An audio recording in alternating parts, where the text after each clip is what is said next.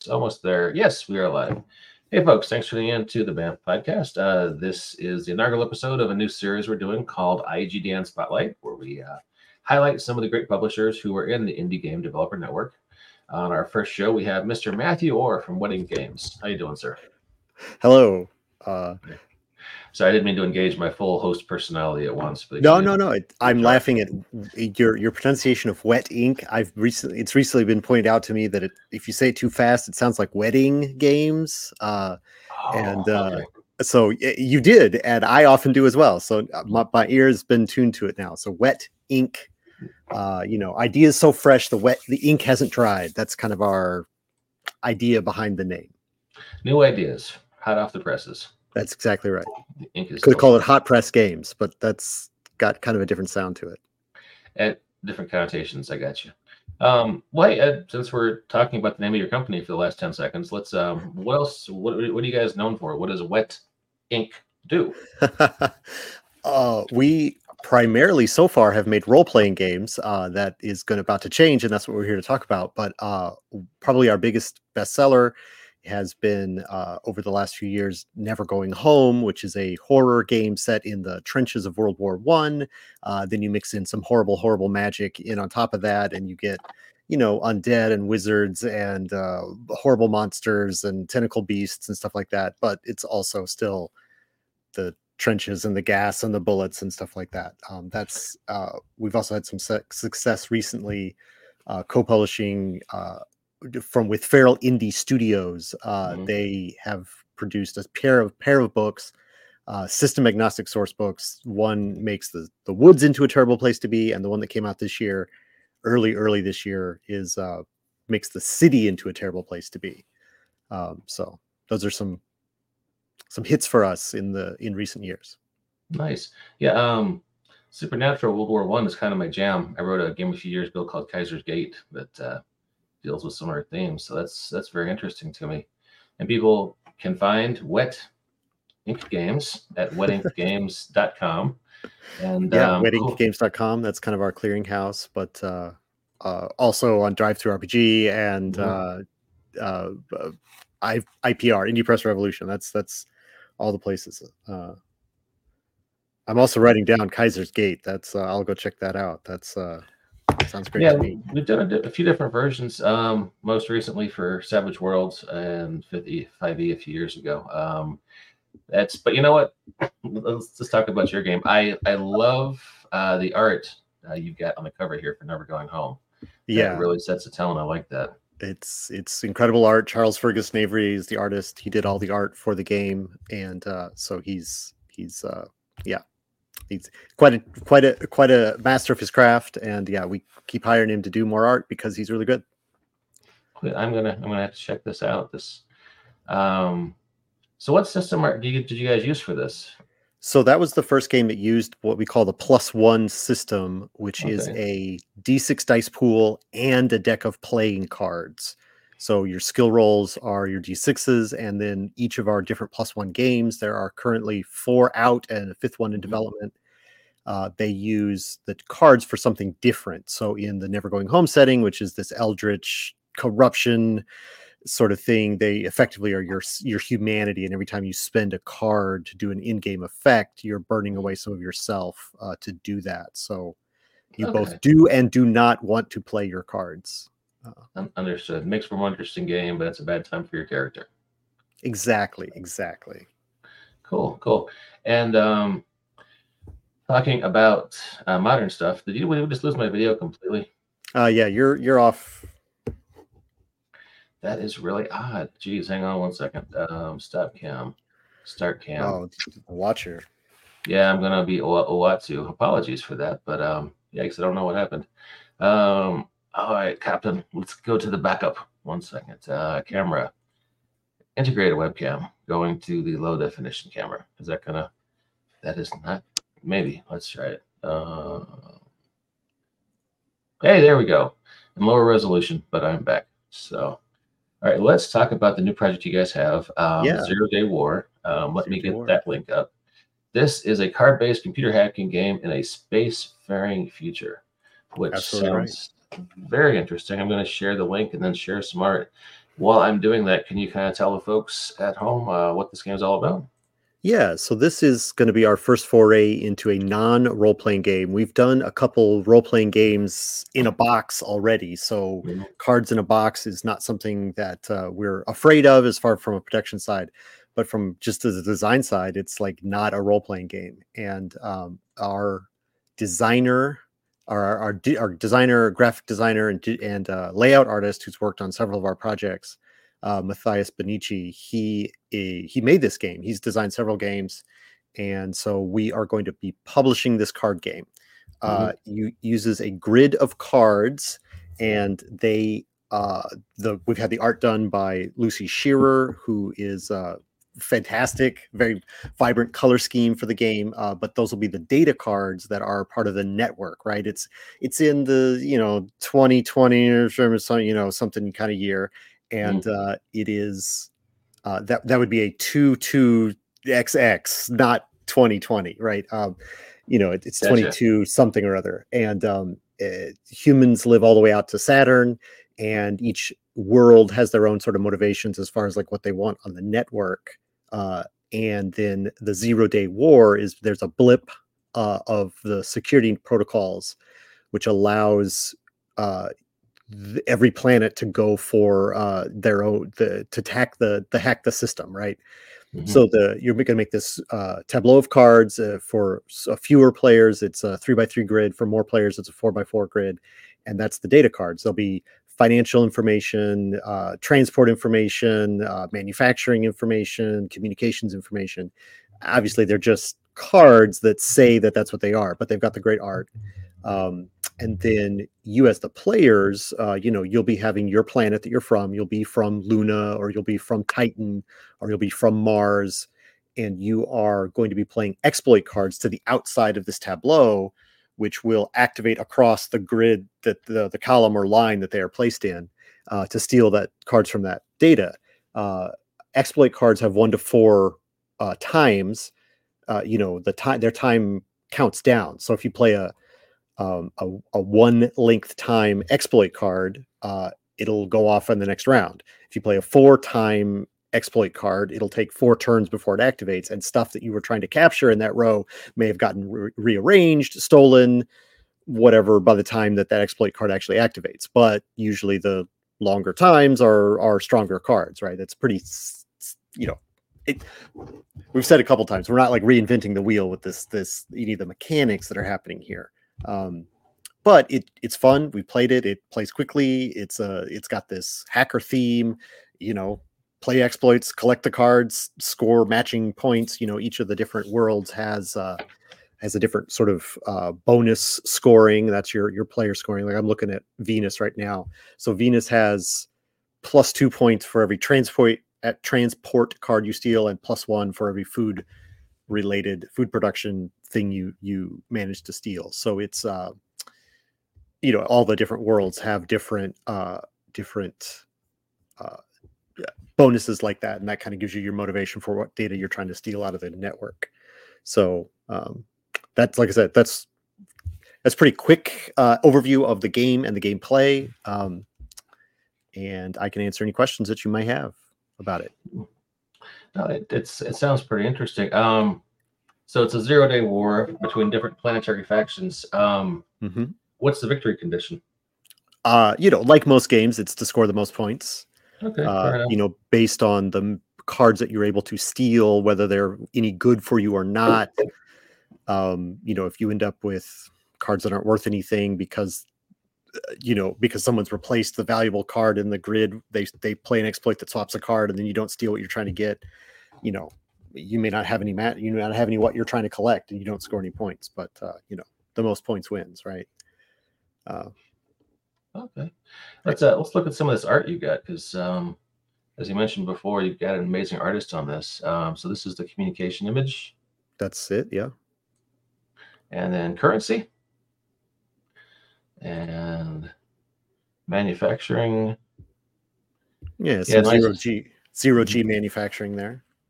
Yeah, nice color scheme as you mentioned. Yeah. Yeah, I had that one there twice, and I, this is my favorite transportation. But I'm a sucker for the uh, the shuttle-like vehicles you got there. So Yeah. Yeah, Lucy is Lucy Shearer again. Uh, is great. Like her work is full of these sort of like you know boldly contrasting colors, like you know two two pastels that really complement each other, and so that's that's the art that she brought into here.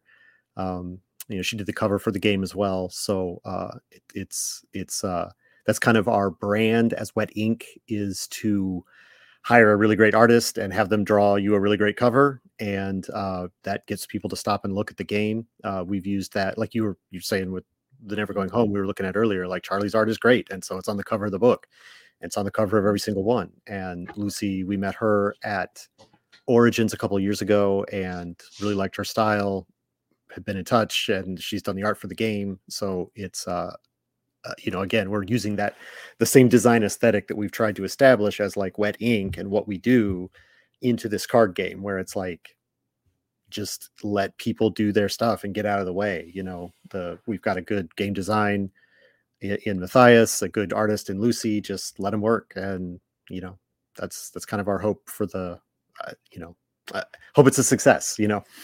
Yeah. No i uh, i can empathize with you because i uh I've seen a lot of publishers who like to fiddle with the art and you know every aspect of production when maybe, especially for the art. Um, I agree with you that sometimes it's really smartest to let the artist be the artist, and you know mm-hmm. you hire them for their talents and their vision, let them use their talents and their vision, and don't you know go in and taste their soup halfway through and say you know maybe you should you know.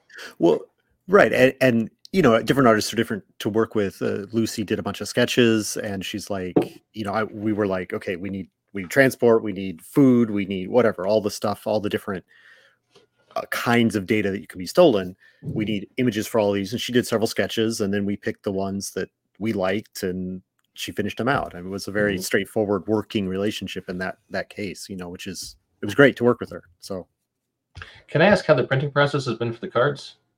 Uh, well, since we're funding this, uh, this is we're here to talk about the funding, which uh, mm-hmm. you can follow the link now. Uh, we launch funding in um, January. January 16th is our launch date for this game. So uh, it hasn't been printed yet, uh, but we are. Uh, earlier tonight, I was taking care of some of the uh, the the documentation stuff that we need to get our uh, one of our our previous products shipped uh, so we've shipped, we've we've printed cards before um, as a company.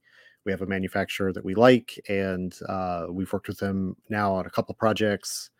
Um, they make so so we don't expect to have problems. You know, send them the files, they'll show us uh, what those will look like in a box, and then we'll have to make more. We'll have them make you know however many copies we need. You know, um, but uh, that has been I, I don't. I'm kind of sidestepping your answer because it hasn't happened yet, but I, I hopefully have, have answered it enough, right? Or you can ask it again, I guess. Uh, no, I, I, I honestly, I haven't done offset print runs for cards. I've only used mm. uh, print, print on demand through uh, one bookshelf, and I've only yeah. Been, I did a D20 yeah. deck of cards uh, a few years ago, and I'm doing uh, the GM screen, which you do through the card printing interface there too. But I, you know, uh, you hear different things about card printing. Um, you know, through traditional printers, sometimes hey, it's great, and sometimes the boat gets lost. Mm, catches well, fire in the you know that's Pacific, and you know. Hey, you put that out here in the world. Why are you doing that? Sorry, uh, sorry. but uh, yeah, I mean that that would be that would be a bad a bad scene. Yeah. Uh, but it is uh, one of those things that that really so everything's been good. You guys haven't had any of those kind of headaches, and I mean, uh, not beyond the the certainly not with this project, not with Zero Day War, because it, it hasn't reached physical form yet. Uh, the mm-hmm. the games that we are fulfilling now have had what I would call a normal sort of amount of headaches, where you know back and forth with like is this what you want no we said like this and you get a new version of it made up and and that kind of stuff back and forth to make sure it's it's what you want but it's as far as like the quality that they produce at the end uh, mm-hmm. this will be the you know this by the time we're printing zero day war this will be like probably the third major project that we will have done with this particular uh, company so we don't anticipate problems but you know you know, you can never tell what's going to happen. You know, as far as as far as stuff that hasn't happened yet. I'm glad it's gone uh, smoothly for you guys so far. Um, just to recap for anyone out there, um, if you search Kickstarter uh, right now for Zero Day War, you can find them. They're launching in about uh, five weeks in mid January. And it looks like it's going to be a lot of fun. Amazing art. Sounds like some fun gameplay. Um, the link is also on the screen right now for those of you watching in glorious video. Um, just kickstarter.com slash projects, uh, Jiangshi, J I N J I A N G S H I, then zero dash J dash war, or find it in the show notes, um, which are you know right there on YouTube. Um, and go to their website, wetinkgames.com, and you can check out Never Going Home, which really does look really uh, like a very creepy take on a supernatural World War One. So that's stuff I'm going to check out. It looks like you guys were nominated for an Ennie in 2020 for best art. So uh, congratulations yeah, on that. The the Never Going Home was nominated for an Ennie, and uh, the the uh, the eponymous Jiangshi, which still remains in our our URL forever, uh, won an award for best setting, and uh, just this year we also won an Ennie for Sisson Citadel, which is one of those. Uh, I didn't say the name of it before, but that's the Feral Indie collaboration that uh, the Terrible Cities. Um, so we've we've we've won two, been nominated for third um, uh, games. So it's uh, we're going to keep making games that uh, look good and hopefully keep uh, being nominated. That's that's kind of how you you hope to go two Ennies. You guys are big time. Do you, do you put them both on at once when you, you go to the convention? Uh, well, I haven't had I I have not brought my previous year's medal back for a second year of wearing the medal, but uh, I did at Gen Con after we got them. I did wear the medal for a select uh, mm-hmm. number of photos and one one social interaction this year. I wore my my second medal. Oh, nice. So I that they're was... actually I mean, they're they're on my they're hanging on the wall where I look at them as I'm working. So, you know, just just gentle reminders of that. You know, don't slack off because this is what you, you got a mm-hmm. reputation now. Yeah, that's no pressure there. But uh, right. I was talking to um uh, the guy from uh, Rowan Rook and Decard, um, also the guy behind uh, that seminal RPG Honey Heist, uh, Mr. Grant Howitt, and yep. um, I want to say it was Spire, but might be getting the name wrong. Uh, they won four Ennies uh, one year for various art and design things. In other words, uh, Spires Spires yeah, a good looking game. It is a good looking game. There was a picture of him after the ceremony, you know, sort of like the old Bruce Jenner shot after the Olympics with, you know, he was wearing all four medals at once. Kind of fun. Well, that's a yeah. Eh, you know, eh, someday if I ever win four, I will also yes wear them all at once. But uh, me too. Me too. Seems unlikely, but you know, a man can dream. So sure, sure. But uh, yeah, it has been a lot of fun talking to you, Matt. Appreciate you having you on. Uh, once again, folks, uh, check out Ink Games and uh, do a search for Zero Day War on Kickstarter. You can uh, jump on the bandwagon now. Looks like this is going to be a fun game. Uh, Matt, any closing thoughts before we wrap things up? No, I just really appreciate you coming on, showing your interest, being the first member of the IGDN to come on and get get the spotlight uh, we are our network has i think you're you recently joined that's why this is the, why this is why you're doing this right so like our network is uh, full of talent and uh, mm-hmm. you know uh, between you and me we'll take it'll take all year to to uh because uh, i interview people from uh, i'm going to be starting interviewing people in january uh, on the youtube wet ink games channel so i'm going to be going through the membership as well um, oh sweet just talking to people because we got we it's so many so many talented people so many stinking talented people in our in our network. So i look forward yeah. to uh you know more interviews from you and uh, more mm-hmm. promotion of all of our projects so. Yeah we, we should cross promote. I just um i've been talking to folks in IGDN for a few years before i uh before i was a member. I had the president on recently. I had craig campbell on several times. I had tristan zimmerman uh, the guy behind shanty hunters on and I was like, you know, I've been in publishing for 15 years, and I, have only heard about the IGDN for the last couple. And it seems like such a great organization with so many interesting members doing some interesting things. They should be more out there, perhaps. So, right. but this could be one way to help, you know, try to get the word out. Yeah, that's great. But you, you know, I, I will continue to promote uh, my peers in in the network as as as uh, as long as I can because it's they're all pretty much all amazing. You're here. Well, hey, thanks for your time. And yeah, thank you for all our, all our, viewers. Thanks for checking us out, and we will catch you uh, next time on the BAMF podcast. BAMF. BAMF.